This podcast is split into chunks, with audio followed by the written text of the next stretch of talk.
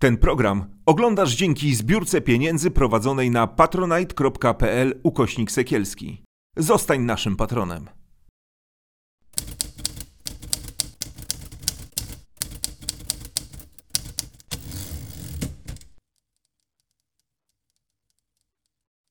Damian Gruszczyński i kolejne spotkanie z cyklu z innej strony.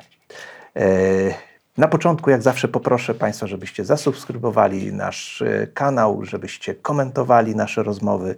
Bardzo często nasi rozmówcy sami się włączają w te e, rozmowy i komentarze.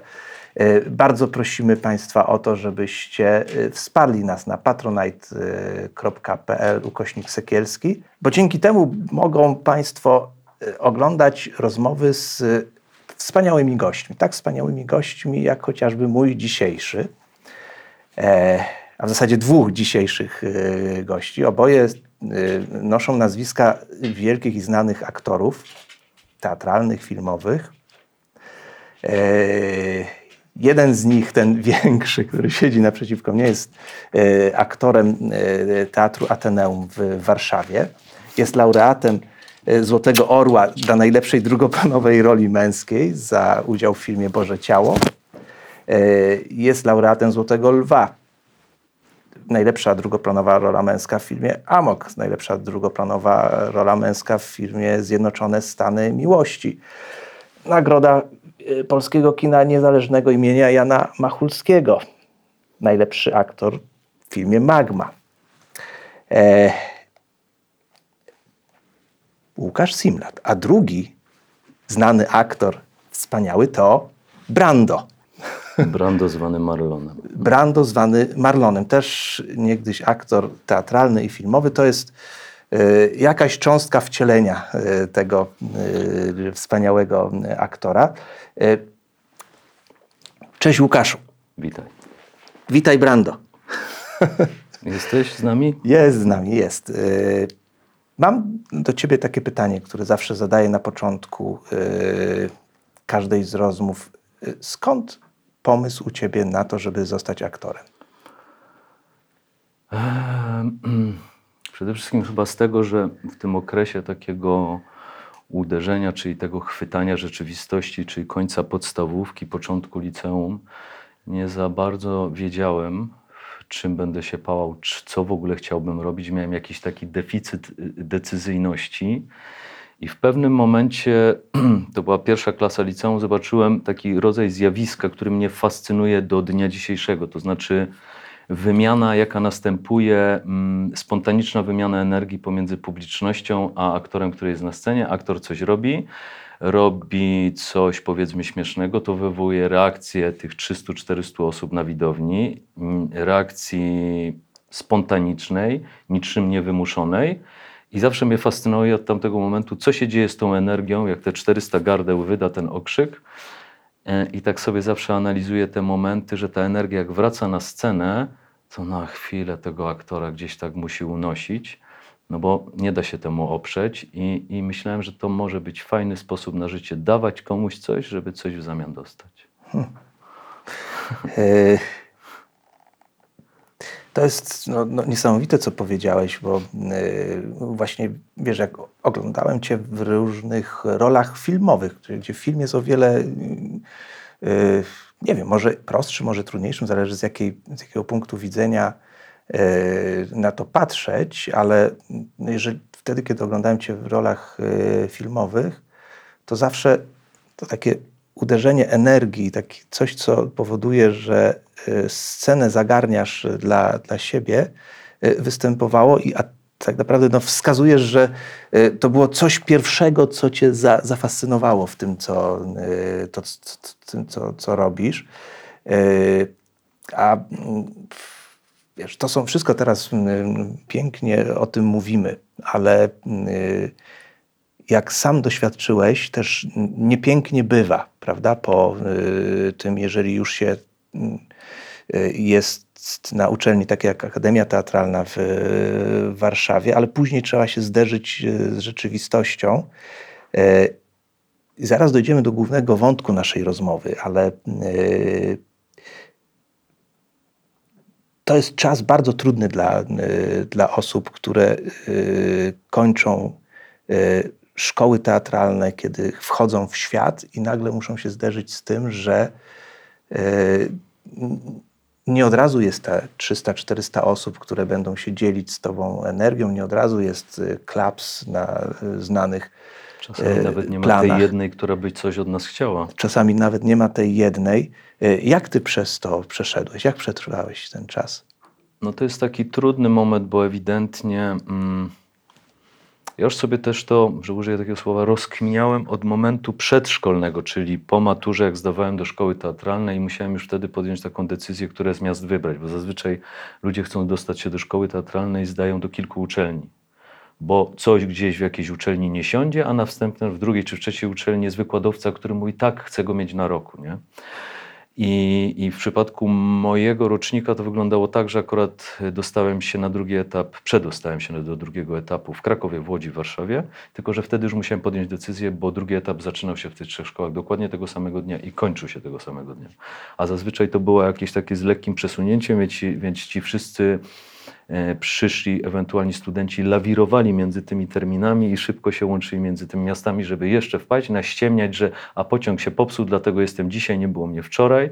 I ci i profesorowi też, profesorowie też to łykali, bo wiedzieli o co chodzi. Ja musiałem podjąć decyzję, i to też była taka decyzja podparta moją znajomą e, słowem z Doroty Pomykały, która mnie przygotowywała do szkoły teatralnej, bo chodziłem do takiego studium w Katowicach. I ona mówi, wiesz co, fajnie jest studiować w Krakowie, ale robota jest w Warszawie. I o tyle dobrze, że człowiek studiując w Warszawie gdzieś te ścieżki, może nie już wychodził, ale podpatrzył, gdzie się zaczyna ten czerwony szlak, gdzie się zaczyna w Warszawie ten czarny, najtrudniejszy, o niebieski jest tu i chyba w sumie najwygodniej do niebieskiego. Nie? No ale to nie znaczy, że pójdziemy od razu w te góry. I to też były różne okresy. Po, po, po roku dyplomowym mm, rozmawiałem z dyrektorami i to też mnie tak bardzo nawet nie zraziło, ale to trochę tak zabolało, bo jeden dyrektor rozmawiał ze mną na korytarzu, sam usiadł na parapecie, nie przyjął mnie w gabinecie. Drugi dyrektor i rozmawiał ze mną z pozycji, że to, co wy tam w szkole robicie, te dyplomy, przecież to nie jest teatr. I ja tak z takiej pozycji słuchałem Bogów innego człowieka, to przecież nie ja reżysuję te dyplomy, no i tak dalej, i tak dalej. A drugi powiedział, no jest szansa na spotkanie, ale nie widzę szansy na jakiekolwiek rezultaty tego spotkania, więc wie pan, może kiedy indziej się dzwonił. I sobie podjąłem taką decyzję, że nie pójdę do teatru, dopóki ktoś nie będzie mnie chciał i ktoś nie będzie miał pomysłu na mnie, bo to jest kompletnie w, w jakimś stopniu upokarzające odbywanie takich rozmów i przekonywanie do swojej wartości. I tak sobie to wymyśliłem i, i różne to były momenty, bo i się stawało przed tą kamerą rzadziej. W teatrze się grało już nawet nie trzecio, czwartoplanowe, tylko już jakieś ogony statystujące. Jeździło się za chlebem prowadząc dni różnych miast. No i przyszedł jakiś taki moment znowu tego zwrotu energetycznego, od którego zaczęliśmy. To znaczy stanąłem przed kamerą u, w sworze Wójt, Wojtka Wójcika świętej pamięci. Zagrałem scenę z Krzyśkiem Kolbergerem świętej, świętej pamięci, pamięci i zapanowała cisza taka. I wtedy sobie uświadomiłem, że w teatrze ta energia zwrotna wraca w postaci jakiejś reakcji, a w filmie, jak się czasami uda coś fajnego zrobić, to ta energia zwrotna jest w ciszy, która jeszcze tak trwa, bo nie wszyscy chcą wracać do tych swoich doraźnych i powszednich teraz zajęć, zmiany scenografii i tak dalej. I wtedy sobie tak uświadomiłem też, że przed tą kamerą też może być fajnie. No ale to tak się składało, składało, składało, aż chyba do momentu decyzji Izabeli Cywińskiej, która bardzo o mnie walczyła w filmie Kochankowie z Marony, powierzając mi rolę Arka. I wtedy już tak poczułem, uświadomiłem sobie, nazwałem i już byłem pewny, i to było pewnikiem dla mnie, że oddanie tej kamerze znowu jest też super fajną rzeczą. I to się zaczyna wtedy taki moment narkotyku. Jedno się skończy i już się chce następnego, bo znowu, żeby wejść na to pole minowe, żeby nie wiedząc, gdzie te miny są, no bo to trzeba rozminować wszystko samemu, żeby coś z tego do kupy złożyć i dopiero wyjść przed kamerę.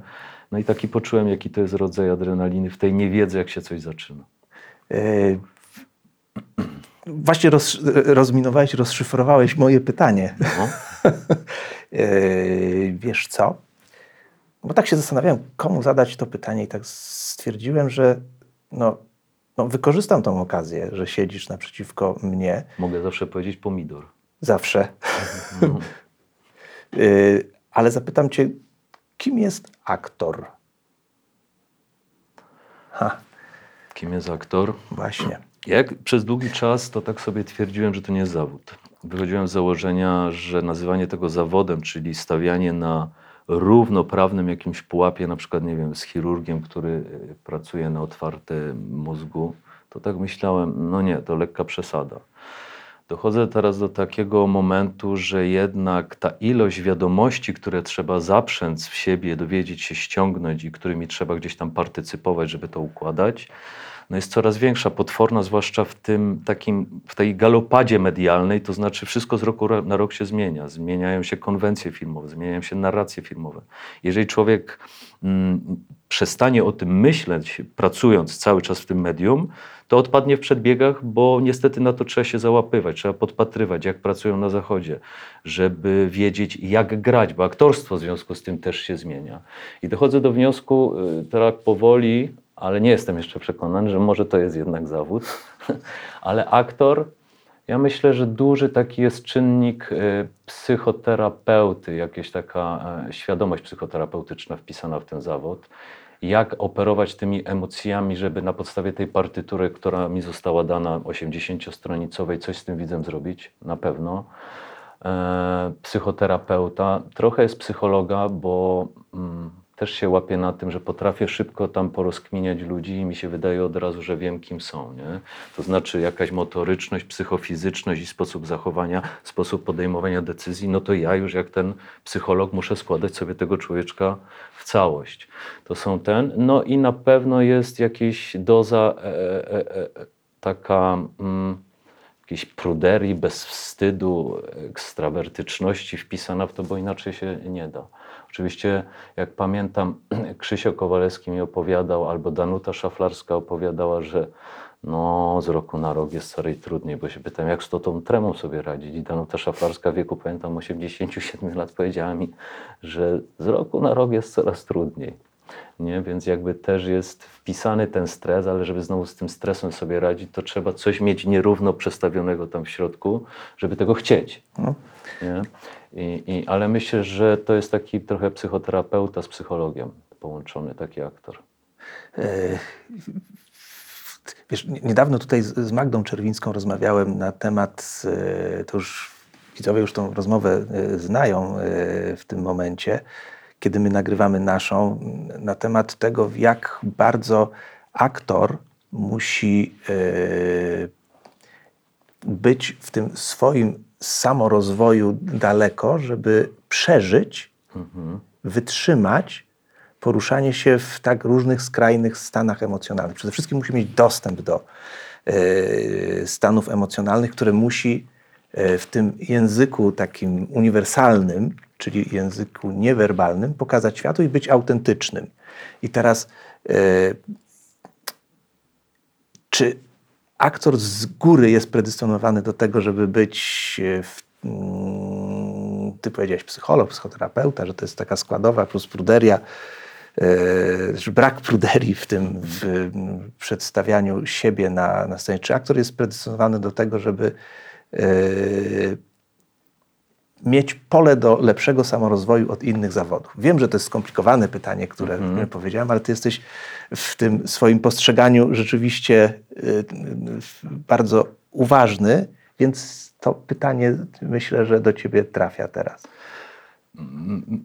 Jest zasadne i myślę, że mamy o tyle łatwiej, bo jesteśmy sami. Jesteśmy sami dla siebie firmą, to znaczy wszystko, co ja wnoszę, cały anturaż, który chciałbym zaprezentować na planie filmowym czy na deskach scenicznych, ja to jestem w stanie zrobić sam.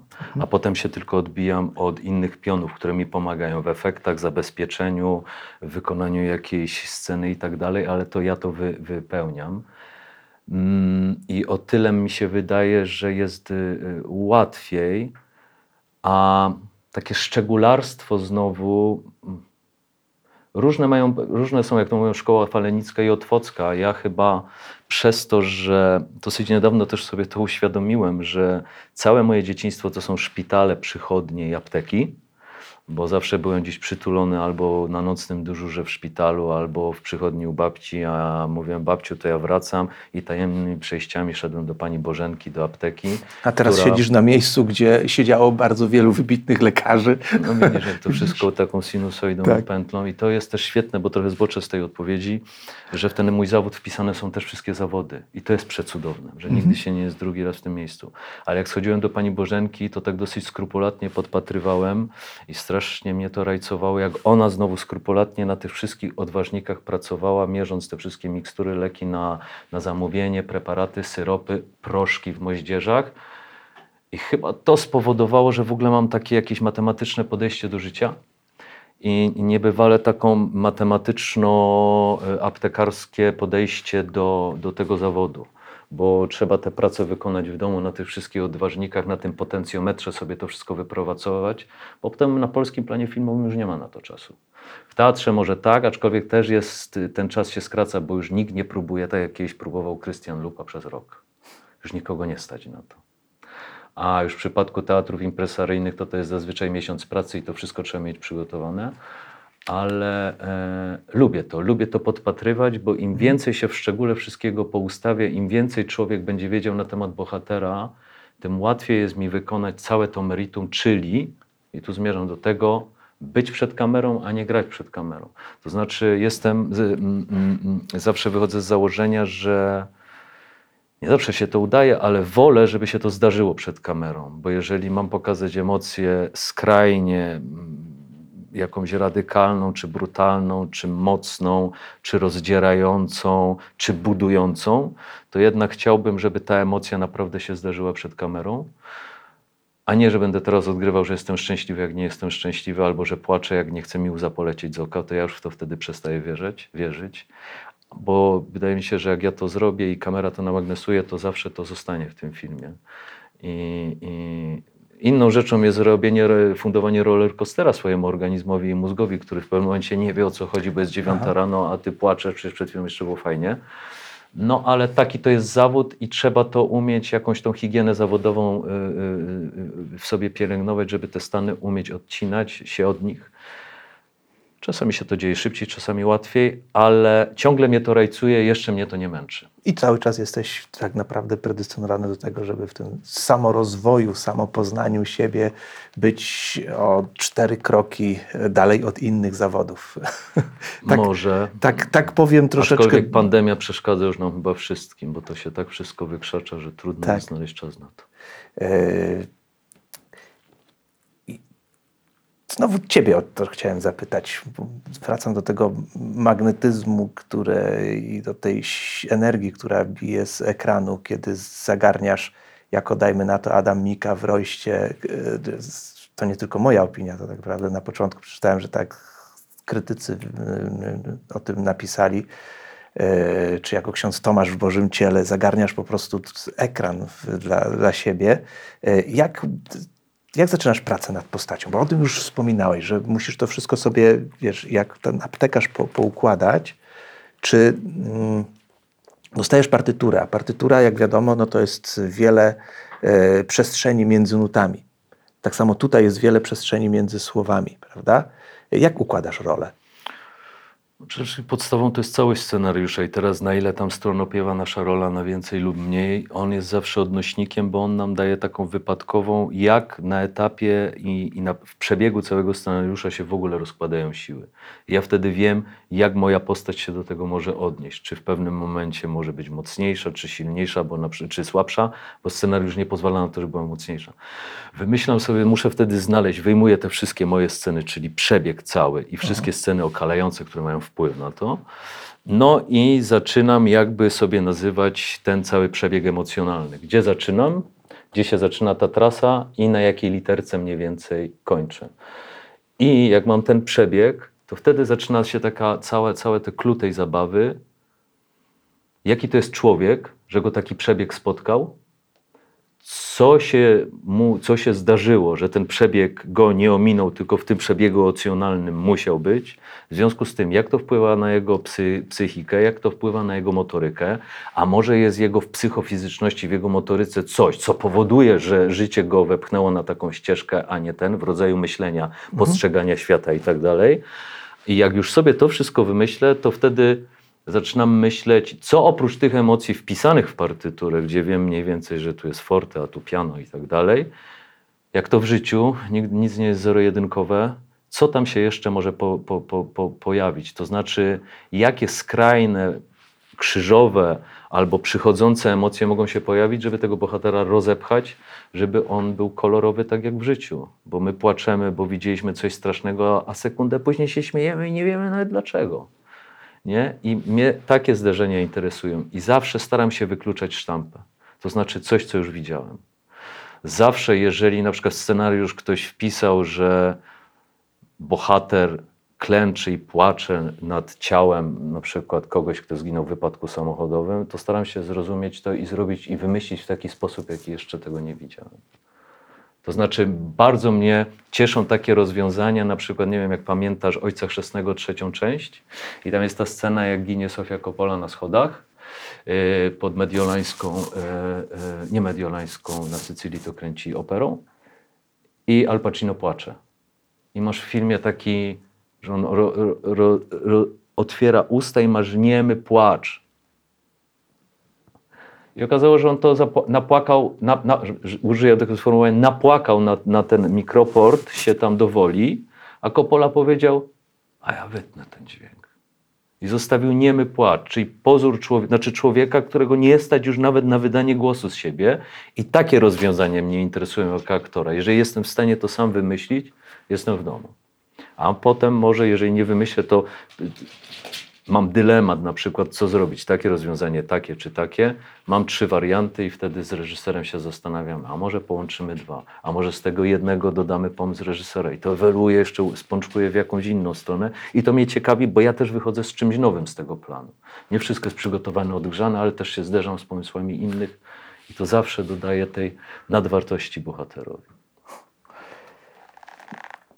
Wiesz co, pięknie oddajesz takie y, specyficzne y, pęknięcie zawsze postaci. Brando poszedł tam, gdzie jego miejsce, czyli do y, realizatora. Do On lubi, lubi technikę. Lubi miejsce, gdzie się nagrywa coś. Jak to aktor. Każdy. Telewizor lubi oglądać. Słuchaj. O, i telewizor jeszcze. Jak się pojawiają prawdziwe dźwięki, ptaki, psykoty, to w ogóle. U. No. Czyli naprawdę to jest Marlon. No może jakaś tam cząstka, coś tam spadło. tak. E, co to, to, jak mówiłeś o tym e, tego poszukiwaniu zupełnie nowych e, rozwiązań w sztampowych, zdawałoby się, scenach i to, jak to cię to wzbogaca, to mm, w piękny sposób zawsze oddajesz wszystkie role, w, którym jest, w których jest jakieś takie pęknięcie niewidoczne. I zastanawia mnie, czy to, co robisz, to jest zawsze e, efekt e, przemyślany, czy mimo wszystko na scenie, przed kamerą może się wydarza coś, co dopiero później interpretujemy. Przepraszam za takie filozoficzne nie, nie, nie, pytanie. Nie, nie. Zawsze ale... staram się to robić świadomie, wiesz, to też trzeba mieć jakąś taką świadomość samego siebie, co jest, wpisaną, co jest wpisane z automatu w naszą psychofizyczność, w nasz anturaż, w naszą aurę i tak dalej i umieć z tego umiejętnie korzystać, to znaczy jak potrzeba to wplatać to w rolę, bo nie ma... Jednolitych emocji, mnie się wydaje. W życiu nie ma emocji. Nawet jak się z czegoś cieszymy, to tak jak mówi Maja Komorowska, te dwa w pamięci czegoś tam zawsze jest. Jeżeli postać albo charakter postaci tego wymaga, żeby to złamanie, tak jak mówisz, było wpisane i to nam daje coś, bo to nam daje jakiś magnes tajemnicy, że tak naprawdę nie wiemy, co we, we, w efekcie finalnym w tym scenariuszu, w rozwoju fabuły tego filmu się zdarzy. Czy ten bohater uderzy jednak w tę stronę, czy w tę stronę. I jak coś takiego jest wpisane w scenariusz, scenariusz, albo jest potrzeba zawarcia czegoś takiego, to trzeba to robić. Trzeba to magnesować. I to jest znowu taki powrót do takiego amerykańskiego aktorstwa, to znaczy takiego grania w niegraniu, to znaczy korzystania z tej psychofizyczności, z tych wszystkich metod amerykańskich, Strasberga i tak dalej. Mhm. I to jest bardziej moja, mój kierunek niż myślenie e, metodami czechowskimi, jak to się jeszcze warsztaty robiło w teatrze, bo to się bardziej przydaje do teatru, już nie do filmu.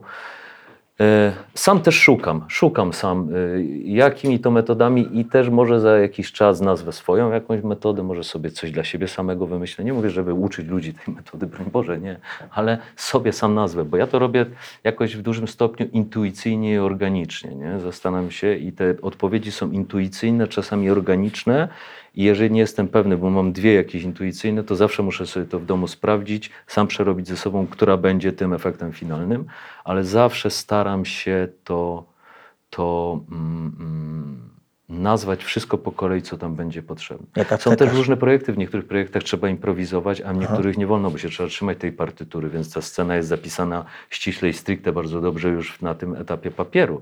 Ale są takie projekty jak na przykład Brzydula, gdzie czasami po prostu pojawia się ten taki fragmencik i rządzący się zupełnie innymi prawami i człowiek sobie tam wpuszcza te wodze fantazji, nie? bo się może powygłupiać i może troszeczkę poszarżować. Więc... ym, czy teatr, czy film, nie potrafię odpowiedzieć, też nie potrafię odpowiedzieć, czy dramat, czy komedia. Wiesz, dla mnie i to, i to. Bo jest takie zdjęcie twoje, wiesz, które, e, jak pytałem, kim jest aktor, jak nie potrafiłbym odpowiedzieć, kim jest aktor e, słowami, to pokazałbym twoje zdjęcie jedno. E, Postaramy się zdobyć do niego prawo. E, Jest to zdjęcie twoje w takim kompletnym makijażu. Czarno-białe. Mhm. Pokażę ci po programie, bo jakby nie, przewida- nie przewidywałem, że Okej. ja też troszeczkę improwizuję i nie przewidywałem, że to do, do tego e, e, wrócę. E, Gdzie, gdzie najlepiej układa ci się to wszystko, z czym się zajmujesz? Czy nie czasami gdzieś na w wielkich przestrzeniach nad morzem? Nie? W domu? Wystarczy ciepły kącik, y, Ciepły kąt. ciepły kącik, zamknięcie oczu i to jest taki rodzaj mantry, w którą się wpada, że się powoli te klocki układa. Co trzeba przećwiczyć? Nie jestem fanem ćwiczenia czegoś w domu. Muszę sobie to nazwać krok po kroku i przeanalizować, żeby potem móc w to uderzyć na planie, nie zgrywać tego w domu, bo jak to przepróbuję w domu razy dwa, trzy czy cztery, to ta emocja już nie jest taka świeża, jak powinna być za tym pierwszym razem. No i to jest ten rodzaj właśnie adrenaliny i tego narkotyku, tej niewiedzy, o którym mówiłem. Czy trafię? I teraz czy trafię w dziesiątkę, czy trafię w dziewiątkę, a może mi się omsknie rykoszet i w ogóle pójdzie koło tarczy. I wtedy będziemy się na planie zastanawiać, co tu zrobić, nie? Ale zawsze staram się mieć te alternatywy takie przygotowywane. A tak jak mówiłeś o Bożym Ciele, to zawsze mam taki moment i będę miał pewnie w pamięci, jak kręciłem właśnie Boże Ciało naprzemiennie z filmem Żelazny Most. I to było Boże Ciało, czyli zdjęcia w dużej mierze w Jaśliskach y, w, Bieszczadach, a Żelazny Most, czyli Żelazny Most to jest opowieść o górnikach, czyli kopalnia Wujek Katowice. Nie? I to były takie momenty, że człowiek wyjeżdżał z tej szychty, z tego kilometra na dole z tymi górnikami prawdziwymi, tylko robił to, Czyść. no, czyścił się z tego węgla wszędzie, wsiadał w samochód, jechał w te Bieszczady i zakładał sutannę i tę pracę domową musiał odrobić w samochodzie, żeby tu się w głowie przestawić z problemów tego bohatera na problemy tego, na psychofizyczność i tak dalej. I to jest też fajne, że nie tylko ciepły kącik wystarcza, ale też czasami właśnie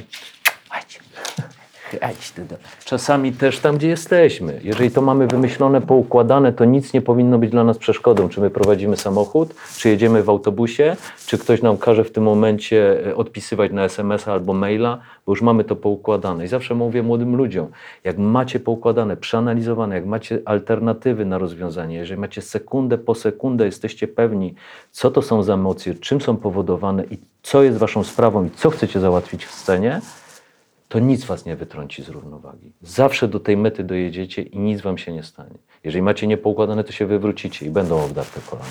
I to jest zawsze ta różnica. A czego szukasz w Beskidach? Czego szukasz w górach? Czego szukasz w samotności?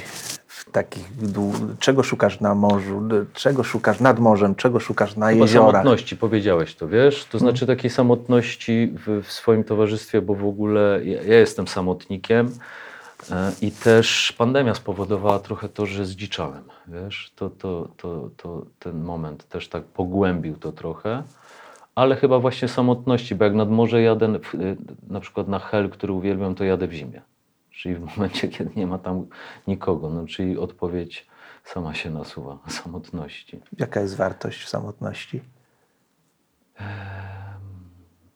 że mózg odpoczywa, bo ten mój zawód, który jednak cały czas kocham i nie zmieniłbym go, gdybym mógł drugi raz wybierać, zastanawiałbym się tylko nad państwem, w którym chcę go uprawiać, bo to jest dosyć taki poważny problem.